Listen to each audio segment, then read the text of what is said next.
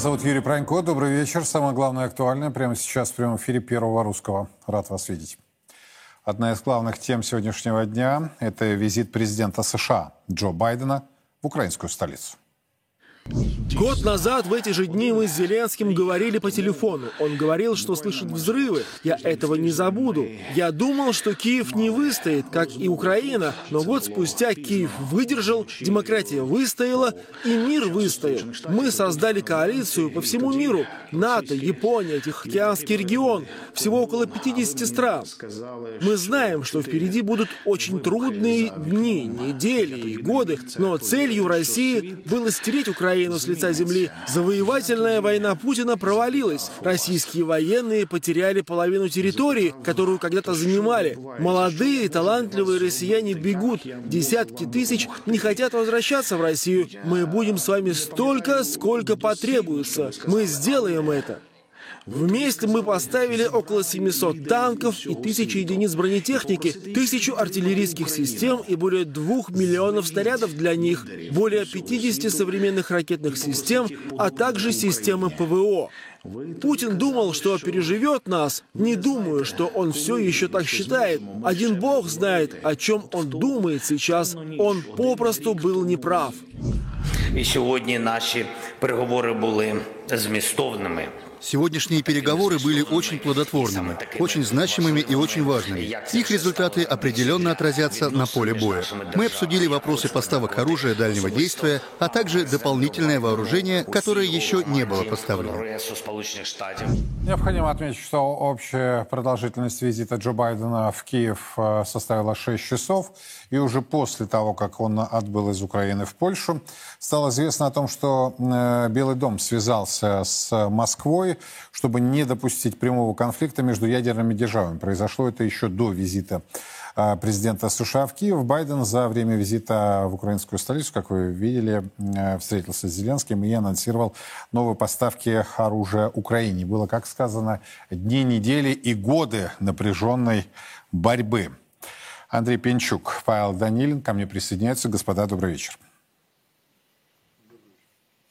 Я хотел бы с вашей помощью разобраться вот в этих заявлениях. А, что в этом визите является, что называется, львиной частью? Внутриполитические, внутриамериканские дела, когда Байден показывает, что, а, у него нет деменции, он здоров, он готов летать и преодолевать тысячу километров расстояния, и показывает, что, собственно, защита, по его версии, демократии – такой мировой, является его становым хребтом. Правда, параллельно его соперник Трамп поехал в Агаю, где произошла крупная техногенная катастрофа. Или же все-таки действительно мы видим, что ставки повышаются, и, соответственно, визит э, президента США подтверждает данный тезис. Давайте, Андрей, затем Павел, ваша позиция, пожалуйста. Ну, очевидно, что Байден сегодня начал свою предвыборную кампанию и э, начал ее, откровенно говоря, довольно мощно. В том смысле, что вот э, все вот тезисы о том, что это страдающий деменцией невменяемый старик, который не способен больше управлять э, страной, в глазах американского избирателя они дезавуированы в значительной степени. Мы можем по-разному к этому относиться, но факт остается фактом. Он поехал, первый президент э, США, который поехал в зону боевых действий, в которой Соединенные Штаты официально участие не принимают. Поэтому для него, для Байдена, это, конечно же, начало избирательной кампании. Но для нас это некая очередная рубежная история э, фиксации участия США в этом военном конфликте. Но при этом э, подчеркивается, и сперва журналисты, а затем Белый дом это подтвердил, что речь идет о согласованном с Москвой визите. Ну, смотрите, э, честно говоря, я не знаю, кто и как согласовывает эти вещи, потому что Байден приехал и сказал, вам поставят 700 танков и новые системы вооружения на полмиллиарда оружия. Это тоже Москва согласовала? Вряд ли Москва согласовывала... Да, к этому э... надо добавить предыдущие пакеты помощи. Это именно то, что сегодня было объявлено. Ну правильно, если Москва согласовывала вот визит, то согласовывала ли Москва э, форматы и концепцию этого визита?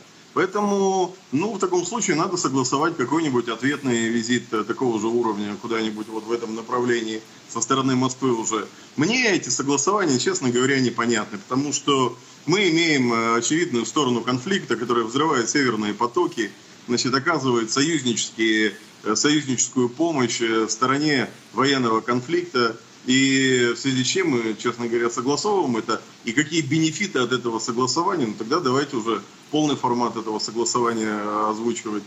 Ну, что, для меня это странно. Хорошо, это Андрей Пинчук. Павел, что скажете?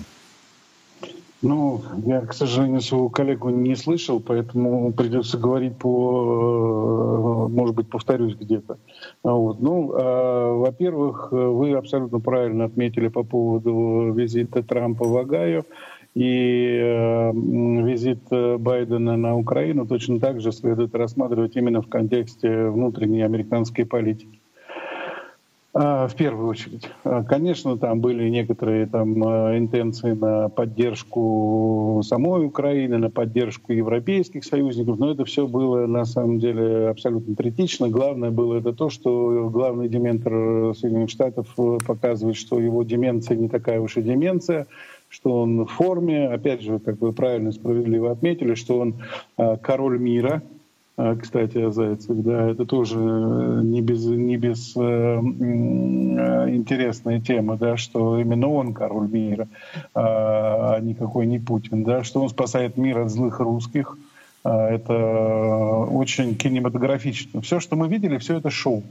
Все это шоу, хорошая постановка вместе с вот этими сиренами, завывающими на фоне того, что мы, опять же, с вами уже знаем. Вы, опять же, правильно и справедливо отметили, что Байден поехал на поезде на, в Киев только исключительно после того, как Москва дала ему добро на это путешествие. А, вот. Поэтому, а, конечно же, это такой а, сигнал, заявка демократам, что я в форме, я готов выдвигаться на новый срок, поддержите меня — и я вновь смогу одержать победу над э, Трампом. Ну, то есть в этом больше внутриполитического фактора, нежели э, нового витка? Или все-таки стоит ожидать после этих речей, потому что тот же Зеленский же на пресс-конференции по итогам переговоров заявил, что их итоги мы увидим на поле боя? А, понимаете, э, что касается э, нового витка, то мы все услышим завтра, когда после послания президента Джо Байден, опять же, повторюсь, впервые в истории Джо Байден приезжает в страну, в Польшу, чтобы выступить с посланием к российскому народу после послания президента Российской Федерации. Это, конечно, очень сильно удивляет и во многом опровергает то, что Байден король мира. Но, тем не менее, именно завтра мы узнаем, что же на самом деле насчет эскалации. Дело в том, что э, вчера, позавчера, позапозавчера в Мюнхене нас очень сильно брали на понт. Именно на понт брали. Э, а вот, Павел, пытались... простите, а, а, то, что перебиваю, ради бога, простите, да? Вы прямо у меня с языка сняли. Сегодняшнему визиту Байдена, Павел справедливо замечает, в Киев предшествовала так называемая Мюнхенская, Мюнхенская конференция, на которой еврочинуши соперничали между собой в русофобии. Мы все видели кадры театра в Мариуполе, где были убиты сотни людей. Вспомните фотографию беременной матери, убитой в результате удара по родильному дому, где она собиралась рожать. Вспомните кадры из Бучи, хладнокровно расстрелянные мирные жители, и их тела оставлены на улице. США официально установили, что Россия совершила преступление против человечности. Я говорю всем тем, кто совершил эти преступления и их начальству, причастному к этим преступлениям. Вы будете привлечены привлечены к ответственности. Украина принадлежит к семье Европейского Союза и будет членом ЕС после всего, что произошло. Вопрос решенный. Украина в Европе, все понятно. Украина член европейской семьи, член европейской цивилизации, культуры. Это просто должно быть институционально оформлено. Им надо сделать работу. Мы поддержим эту работу, и мы подготовимся, чтобы принять Украину в членство, нравится это кому-то или нет. Что касается запасов боеприпасов, а зачем нам эти запасы? Если вы европейская страна, от кого вы будете защищаться? Зачем они вам? Если они помогают уничтожать российские танки, то для этого они и нужны. Не надо рассматривать это как проблему. Это предназначение этих боеприпасов. Есть какой-то шанс для Украины остаться в безопасности, если Владимир Путин продолжит управлять Россией? Если Путин не развернет свою политику на 360 градусов, то возможности обеспечить безопасность Украины на долгосрочной основе при его правлении нет. Ну, я напомню, у нас на прямой связи Павел Даниль и Андрей Пинчук. Ну вот, собственно, Павел, теперь возвращаемся вновь к вам. Действительно, киевскому визиту предшествовала Мюнхенская эта конференция, где э, публично было сказано, что конфликт э, и украинский кризис – это экзистенциональная а война России и Запада. Ну да, действительно, так и было сказано, что эти боеприпасы предназначались изначально для того, чтобы убивать русских. Да, конечно, было очень любопытно слышать э, математическое откровение Бербок о повороте на 360 градусов. Было интересно слушать о том, э, что Украина, это, оказывается, нацистская Украина, это, оказывается, член европейской семьи. А, Причем, кстати, ведь они же сами про нацистскую Украину рассказывали все эти годы. Все годы вот эти, они просто последовательно рассказывали о том, что на Украине царит нацизм. Теперь оказывается, что это наоборот очень хорошо, потому что нацистская Украина может убивать русских людей. А, конечно же, к этому нужно относиться, и я призывал бы к этому правильно относиться, как, э, не как к истерике, а именно как к попытке Э, на шару прокатить. То есть взять на понт, испугать, напугать, запугать, если хотите.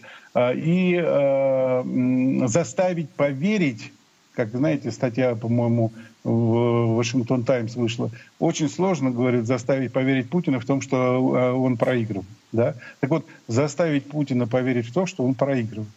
Что вот эта консолидированная позиция Запада, что весь Запад против, Э, что весь Запад готов биться до последнего украинца э, на Украине против России. Вот. Все на самом деле не совсем так, или даже совсем не так. Конечно, шапка закидательством тоже страдать не нужно, но нужно понимать, что четкость, последовательность и убежденность в том, что мы все делаем правильно, нас спасет и нам позволит одержать победу. А вот а, смотрите, а, подождите, вот подождите. Я, я, я вот хочу вернуться тогда к словам Андрея Пинчука по поводу того, что э, нам неоднократно говорили про красные линии, нам неоднократно говорили про э, возможные удары по центрам принятия решений. Но самый венец э, подобной практики после статей Херша э, это северные потоки.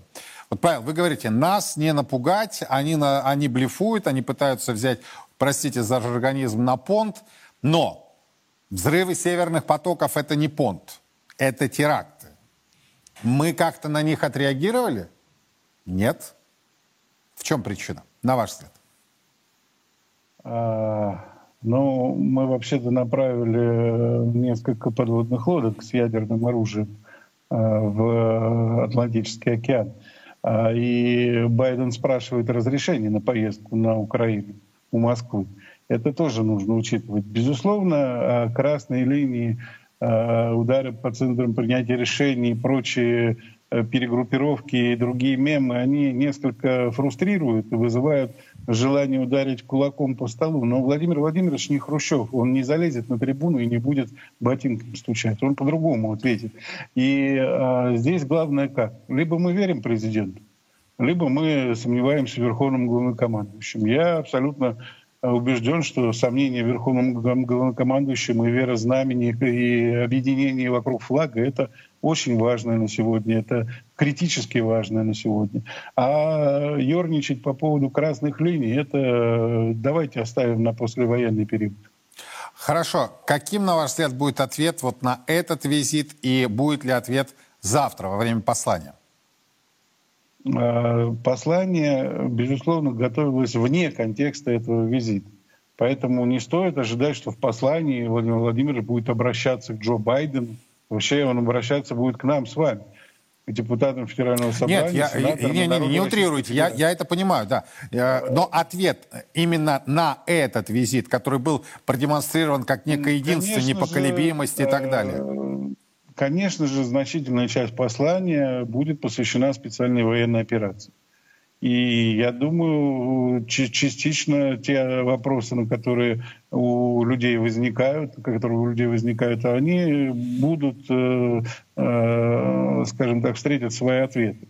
Вот. Э, другое дело, что так прямого ответа, как я уже говорил, там постучать ботинком по столу вряд ли. Мы иной политической культуры Владимир Владимирович человек. Понял, Андрей, как вы считаете, стоит ли завтра ожидать ваши ожидания? И вот был Мюнхен, сегодня был Киев, завтра Москва, и все к этому будет приковано.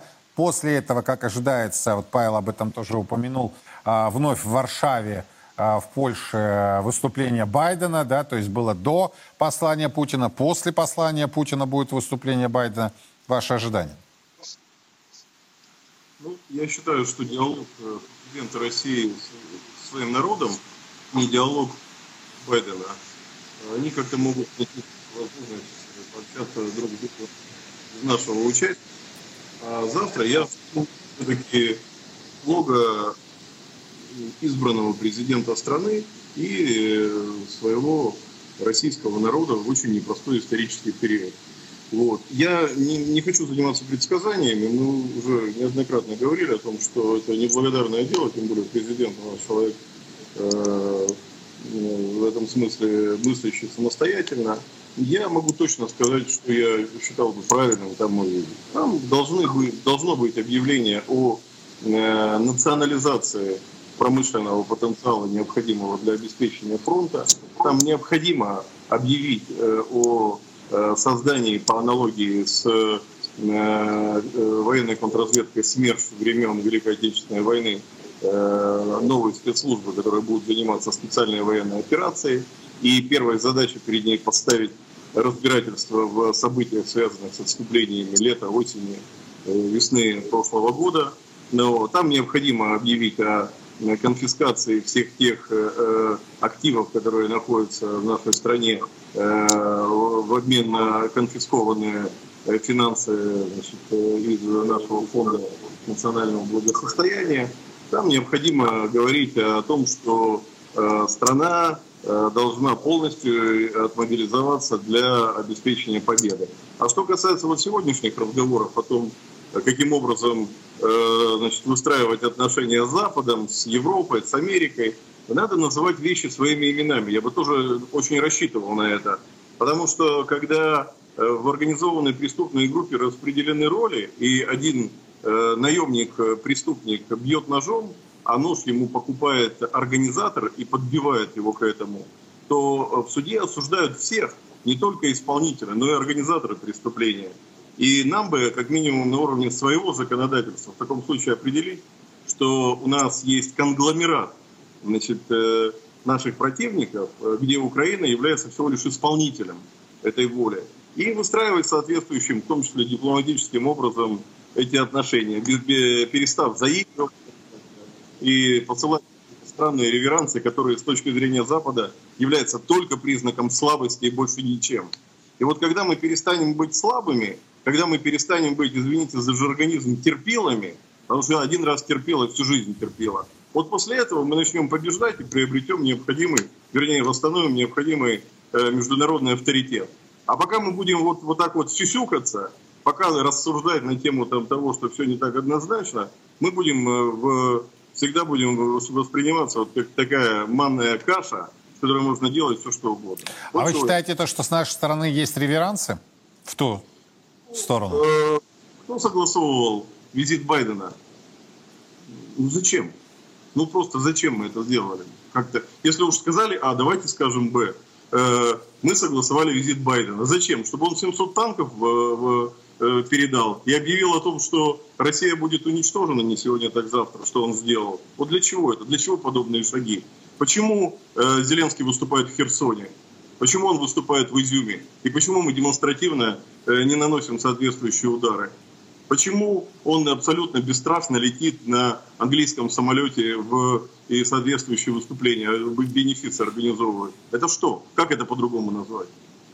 А вот, кстати, про Англию. Э, у нас есть кадры. Сегодня такой э, флешмоб э, по поддержке Зеленского и его группировки. Король, британский король, побывал в лагере, где, в военном лагере, где, собственно, тренируют на территории Британии украинских боевиков, боевиков ВСУ.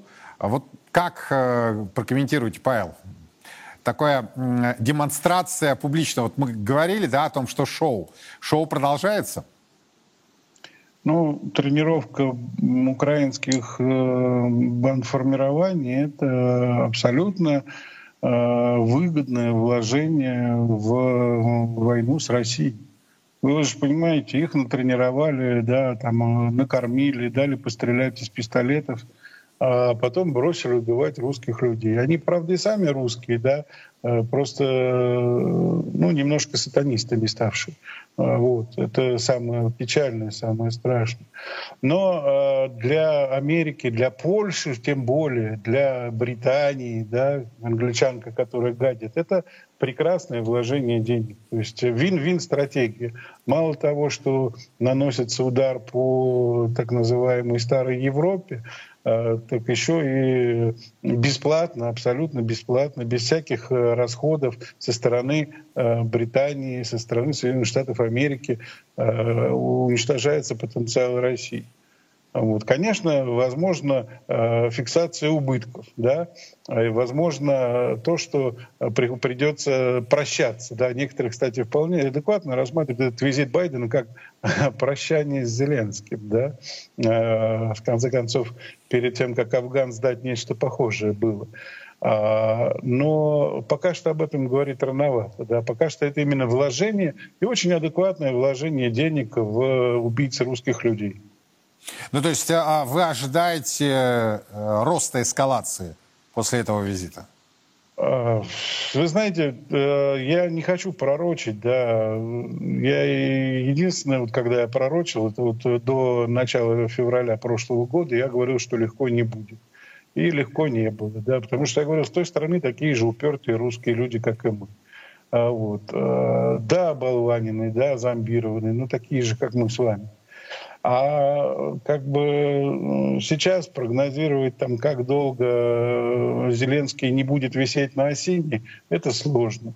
Это сложно, потому что визит Байдена в том числе немножечко поддержал самого Зеленского, и этот сук осиновый немножечко отодвинул от него.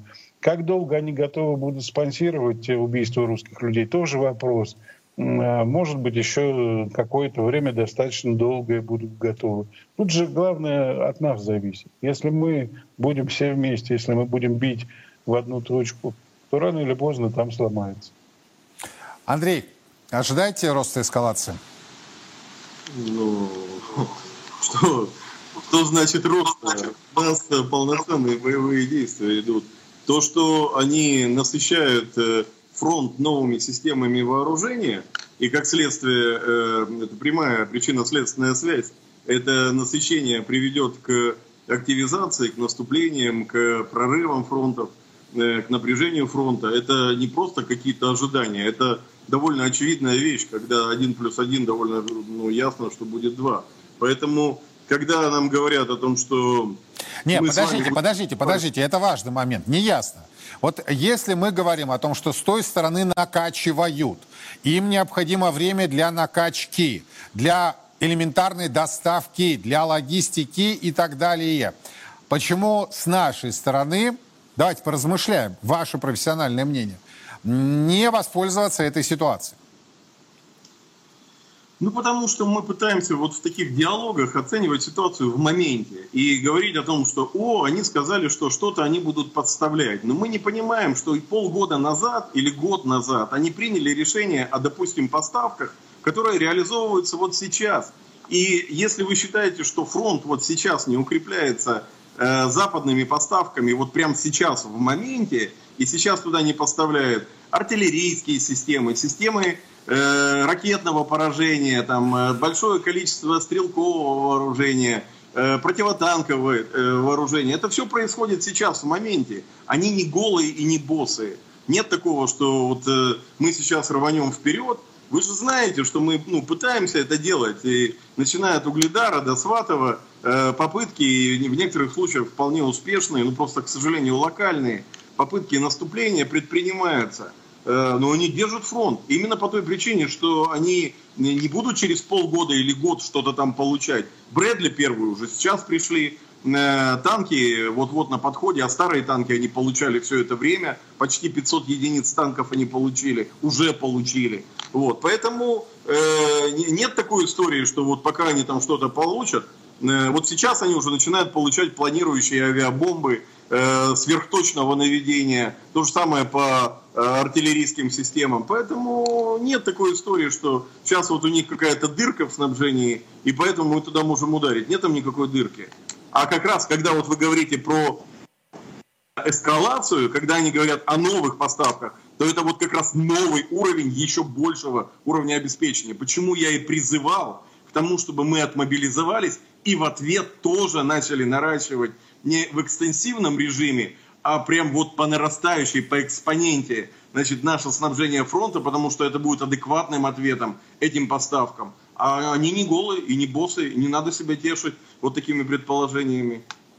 Хорошо, э, давайте дождемся тогда послания президента, и э, там, я думаю, акценты будут расставлены. Спасибо большое, Андрей Пинчук.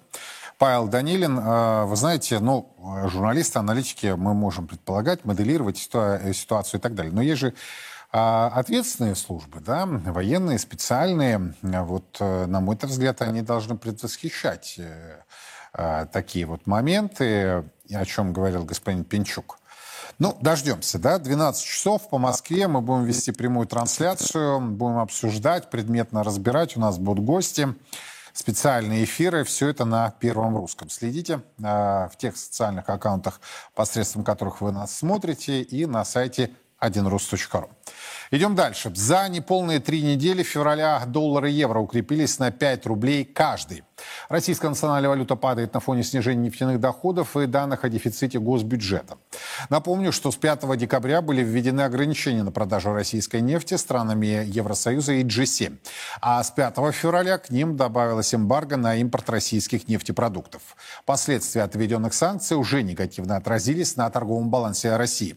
Причем дальше, судя по прогнозам, будет только хуже. Как сообщил Центробанк, положительная сальдо внешней торговли России в январе сократилась с 2,3 раза до 9 миллиардов долларов по сравнению с 21 миллиардом долларов в январе прошлого года. В феврале снижение экспорта может продолжаться из-за совокупного эффекта от всех ранее введенных санкций на российские энергоносители. В марте Россия добровольно сократит добычу нефти на 500 тысяч баррелей в сутки, то есть на 5%. Это также, скорее всего, приведет к уменьшению валютной выручки от экспорта и не будет способствовать укреплению рубля. Но, собственно, вот мы с вами наблюдаем такую неоднозначную, мягко говоря, финансово-экономическую картину. С одной стороны, нам все говорили о том, что что экономику, экономика в минувшем 2022 году, скорее всего, существенным образом просядет и будет испытывать а, большие трудности. Оказалось, по факту не так все было плохо. Более того, вот буквально сейчас а, а, становятся известны цифры по спаду российской экономики в 2022 году. Так вот, э, эти показатели оказались меньше, чем в пандемию. Э, российская экономика в 2022 году сократилась на 2,1%. Это первая оценка Росстата, которая стала известна буквально полчаса назад. Еще месяц назад, напомню, президент Путин говорил о падении экономики э, минус 2,5%.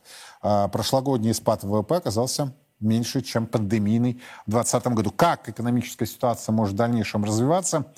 Чего стоит нам с вами ожидать? Доктор экономических наук, человек, которому я доверяю, Валентин Катасонов к нам присоединяется. Валентин Андреевич, рад видеть. Добрый да. вечер. Да, приветствую всех. Ну давайте начнем все-таки с экономической ситуации. На, вас, на ваш взгляд, где мы все-таки находимся? Одни пугают, что дальше будет только хуже, и вот приводятся данные ЦБ по резкому снижению торгового баланса. Я знаю, вы подобные документы не просто анализируете, а детализируете.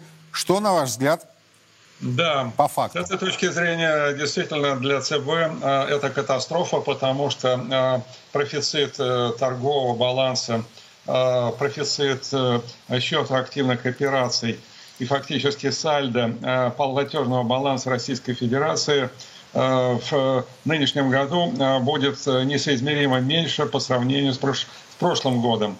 Вот. В прошлом году так округленно 250 миллиардов долларов.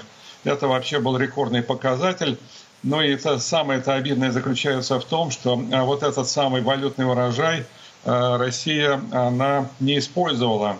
Значительная часть этой валюты она оказалась за пределами Российской Федерации, потому что денежные власти Минфин и ЦБ они всячески проводили значит, курс на либерализацию а либерализация нужна была якобы для того, чтобы значит, не допустить э, слишком э, высокого курса рубля по отношению к американскому доллару. Ну и, соответственно, значит, нетрудно понять, что они лоббировали интересы экспортеров Э, энергоресурсов. В моменте складывалось впечатление, что ЦБ и Минфин делают все, чуть ли не уговаривают экспортеров не возвращать валютную выручку да, в страну. Верно, совершенно верно, да. По крайней мере, значит, э, обещают, что не будут за это наказывать. А я думаю, что это на публике они так говорят, а за кулисами они говорят по-другому. Сделайте все возможное, чтобы э, валюта не возвращалась, ну и она действительно не возвращается. Так что, а в этом году, конечно, возвращать особенно будет нечего, потому что, конечно, мы не можем вечно жить на такую гигантскую природную ренту. Это, как говорится, ветер дул наши паруса э, в прошлом году. Э, в этом году, конечно, э, будет не такой высокий уровень цен на энергоносители на мировом рынке. Э, все-таки э, экономика, с одной стороны, она адаптируется, я имею в виду коллективный Запад, с другой стороны, рецессия. А рецессия, она снизит спрос на энергоресурсы, а, соответственно, значит, уже не будет таких рекордных цен на энергоресурсы. Вот. Ну и, э, кроме того, конечно, снижение физических объемов. Снижение физических объемов, потому что как ни крути, ни верти, но а, полная компенсация а, тех э, потерь, которые произошли на западном направлении, а, пока на востоке не ожидается. Так что, э, ну, конечно, все равно будет активная сальдо. Активная сальдо, но мне трудно сказать. Думаю, что это активная сальдо э, счета текущих операций будет где-то в диапазоне 60-70 миллиардов. Ну, то есть это достаточно средненький показатель если брать э, предыдущие три десятилетия. Вот. Но вы же сами понимаете, что э, у нас э, необходима мобилизация экономики. И в этом смысле, да, конечно, 2,1% ВВП спад – это не то, что нам обещали год назад. Ну, в начале марта говорили, что где-то в диапазоне от 10 до 20% спад ВВП. Нет, такого не произошло. Но, с другой стороны, я не думаю, что э, будет э, э, какой-то экономический рост в 2023 году. Ну, потому что не произошла перестройка управления экономикой. Понимаете, использовали какие-то такие ресурсы, как говорится, по сусекам стекли, скребли, да, но в целом-то нам необходимо создавать совершенно другой механизм – а, ну, а, уже только ленивый не говорит о том, что Центральный банк, а он в настоящее время не поддерживает экономику, а душит ее. Душит, потому что высокая ключевая ставка, душит, потому что, значит, принимают на свои депозиты такие гигантские суммы средств из коммерческих банков, которые могли бы пойти на кредитование российской экономики, но ну, э, коммерческим банкам это не интересно и не выгодно. Легче размещать средства на депозитах. Но если мы э, посмотрим, опять-таки, э, сальдо операций государства, органы государственного управления и Центральный банк, то мы увидим, что государство выступает гигантским чистым кредитором Центрального банка. То есть Центральный банк на самом деле является... Не наоборот, чистым... а именно государство. Да, это вообще-то, это уникальный вообще... Абсолютно, я поэтому да. и уточнил. Это уникальный случай. Да, бывали отдельные моменты, когда центральные банки выступали нет должниками по отношению к другим секторам экономики, но здесь это настолько бессовестно и настолько это явно бросается в глаза, причем я думаю, что это процесс достаточно затяжной, и это означает, что центральный банк – это некий такой вампир, который высасывает все, что можно высосать из экономики. Так что э, я еще раз повторяю, что я не вижу ни малейших сдвигов э, в денежно-кредитной политике Центрального банка. А без этого э, мы не сможем разгонять экономику, мы не сможем проводить экономическую мобилизацию. Вот такие вот вещи. Ну, и если раньше, предположим, была такая ситуация, что под видом таргетирования инфляции Центральный банк повышал ключевую ставку, и кредиты были, будем так говорить, имели запретительный характер для большинства отраслей реального сектора экономики, но, по крайней мере, э, до 24 февраля прошлого года они э, пользовались э, внешними финансовыми рынками. Они получали деньги там по гораздо более низкой процентной ставке. Сегодня этой опции уже нету. Сегодня этой опции нету, остаются опции, значит, либо госзаимств, то есть заимствование на внутреннем рынке, вот, но здесь возможности очень ограниченные. Конечно, банки могли бы этим заниматься, но зачем этим заниматься, когда есть э, спокойные, комфортные э, депозиты Центрального банка? Ну, а, а что касается, значит, э, такой палочки-выручалочки, как ФНБ, ну вот январь уже показал, что если такими темпами и дальше будет все развиваться, ну, мы уже знаем, что по февралю, значит, количество, значит, денег, которые должны быть выброшены из ФНБ в российскую экономику, будет в 4 раза больше, чем в январе. А по январю, как вы знаете, дефицит бюджета был просто э, астрономический на месячной основе 1,76 триллиона рублей.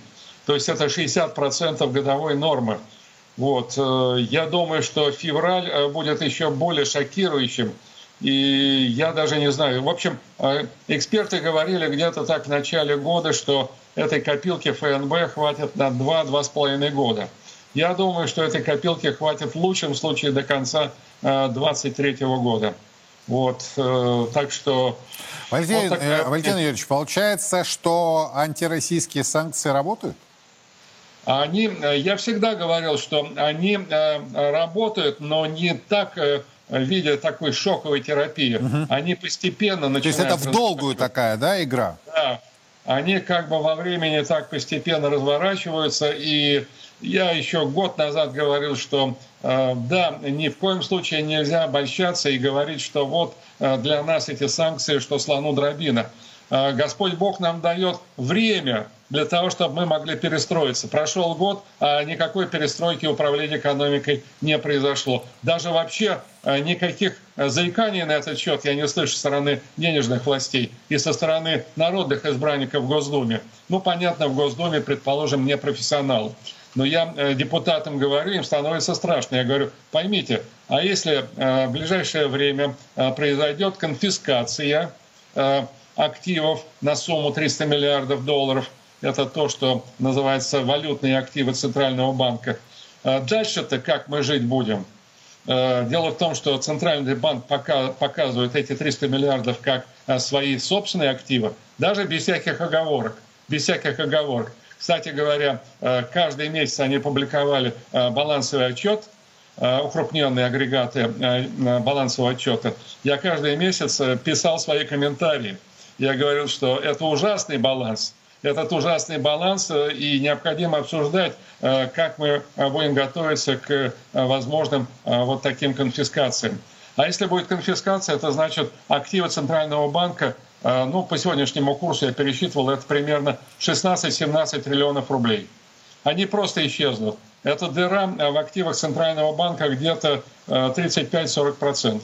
Но вы же сами понимаете, что эту дыру как-то надо закрывать. Ну, Центральные банки как э, делают, если у них возникают какие-то временные убытки? Они, значит, используют резервные капиталы. Значит, последний балансовый отчет, который э, был опубликован Центральным банком, резервные капиталы 16 триллионов. Резервных капиталов не хватит для того, чтобы закрыть эту дыру. Значит, это что, банкротство? Ну, вы знаете, а может быть и пора, как говорится, объявить Центральный банк банкротом и на э, э, новой площадке создавать новый институт совершенно с новыми правилами, с новыми людьми и вот с новым статусом. То есть Но самое быть... удивительное, я с вами соглашусь, те люди, которые нам рассказывали даже не сказки, да, которые завели нас в эту сегодняшнюю ситуацию, которые отвечали за экономику, финансы, они продолжают сидеть в своих креслах, ничего не меняется. Ну да, да. да даже риторика не меняется, по большому счету. У той же Набиулиной э, главная идея фикс – это таргет инфляции в 4% 2024 год. Да, я, я вам честно скажу, я аж обалдел, когда я увидел ее пресс-конференцию. Да, ну а тут еще, значит, э, разговоры, что мы не должны отказываться от бюджетного правила, что нам э, нужен суверенный фонд ФНБ – Э, я задаю детский вопрос. Я говорю, а почему у нас всегда такой заниженный курс рубля? Заниженный курс рубля кому-то нужен. А для того, чтобы он был заниженный, для этого надо, чтобы э, кто-то отсасывал эту валюту. Значит, э, вот когда я учился, в учебнике по финансам было черным по белому записано, что валютный курс национальной денежной единицы зависит от состояния платежного баланса. И если э, платежный баланс активный, то валютный курс этой денежной единицы растет. А у нас все с точностью наоборот. А потому что в этих учебниках советских забыли сказать о том, что в будущем возможно такая схема, когда Центральный банк будет отсасывать эту валюту в свои резервы.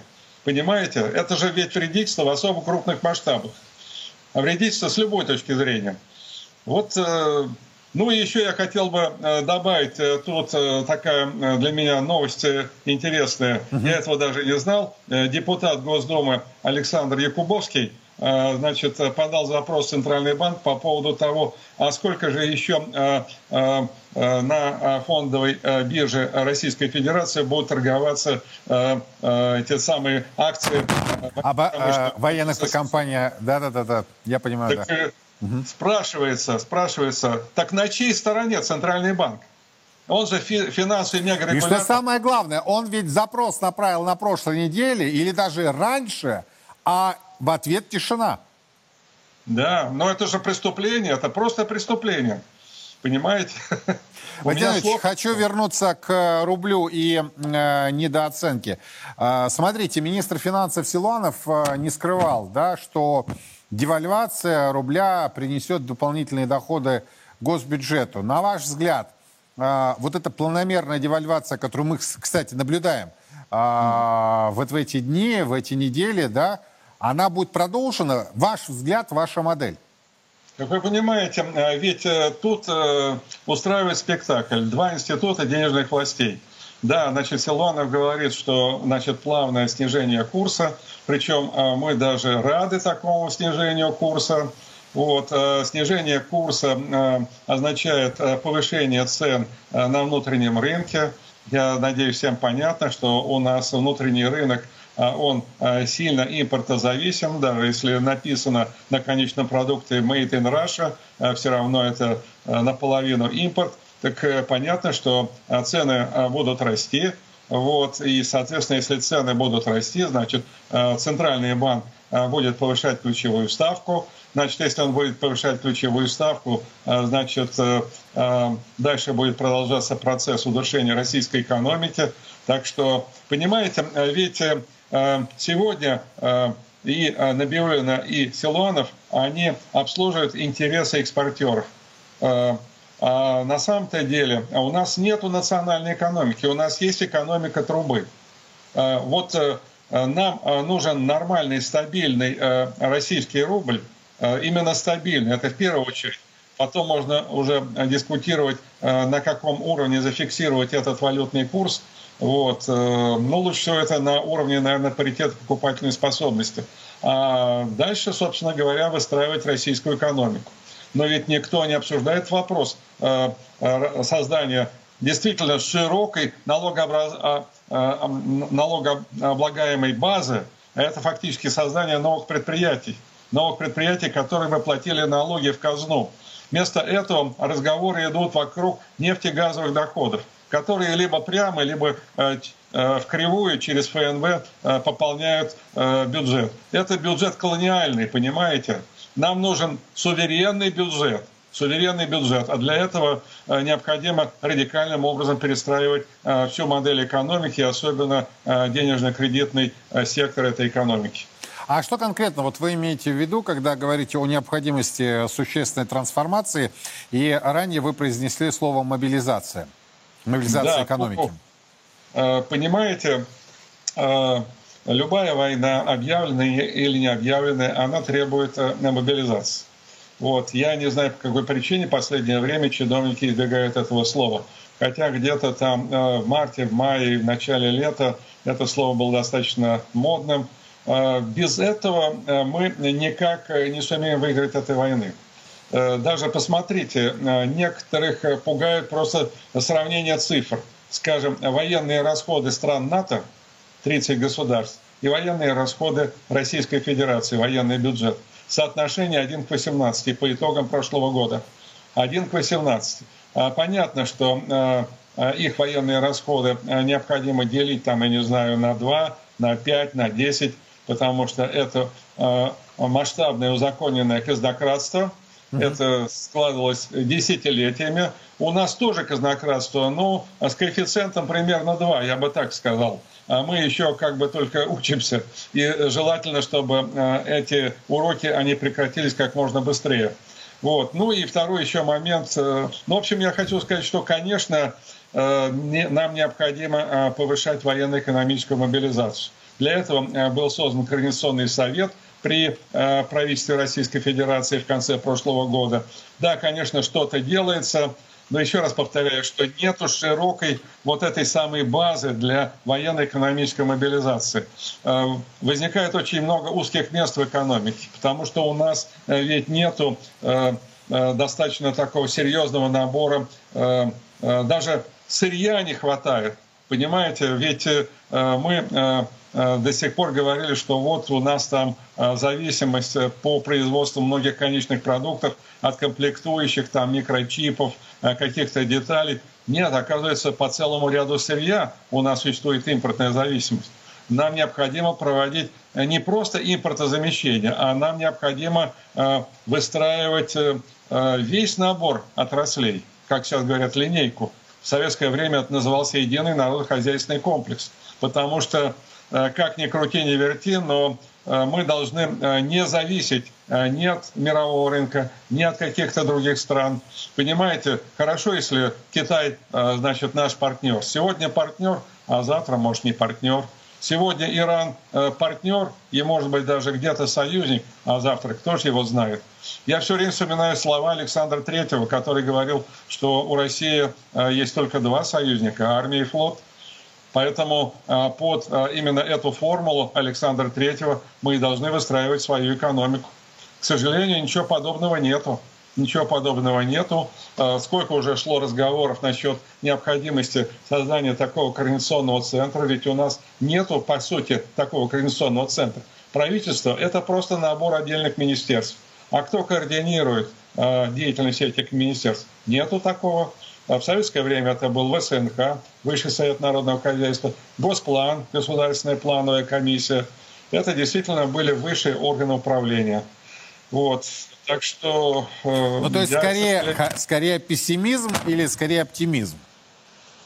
Э, с моей точки зрения, пока, э, я бы так сказал, э, я не ожидаю пока э, резкого ускорения. Хорошо, если нам удастся выйти из минуса. Это все, что нам может э, пока, как говорится, в ближайшее время, э, на что мы можем рассчитывать. Но я все-таки рассчитываю не на эти проценты а угу. ВВП. Угу. Понимаете, я вообще достаточно скептически отношусь к показателю ВВП. Недаром, значит, там Э, Путин э, в середине января говорил 2,5 минус, а потом выяснилось 2,1. Да потому что с этим показателем можно очень даже манипулировать. Некоторые даже говорят, что пора бы от него отказаться. Поэтому я не нахожусь под гипнозом показателя ВВП. Э, я скорее все-таки слежу за какими-то решениями, которые, ну, хоть как-то могли бы Э, свидетельствовать о том, что пошли сдвиги и началась перестройка управления экономикой. Валентин Юрьевич, спасибо огромное, что нашли время и присоединились к нашему эфиру. Доктор экономических наук Валентин Катасонов здесь сейчас со мной а, в эфире Царьграда. Ну что, завтра в 12 часов мы с вами надеемся, что акценты будут расставлены. Что мы получим ответы, в том числе на те вопросы, которые сегодня звучали в нашем прямом эфире. Давайте дождемся. И уже вечером проанализируем сказанное президентом Путиным. Царьград продолжает внимательно следить за развитием ситуации. Подробности в наших эфирах и на сайте 1rus.ru. Меня зовут Юрий Пронько. Хорошего вам семейного вечера и до завтра. Концертная программа «Ты мой герой». 21 февраля. Крокус Сити Холл. Лев Лещенко, Лариса Долина, Григорий Лепс, Александр Розенбаум, Сопрано Турецкого. Проникновенные песни о любви, силе духа и мужестве. Концерт в сопровождении симфонического оркестра. Подробности на сайте crocusdefishall.ru 12+.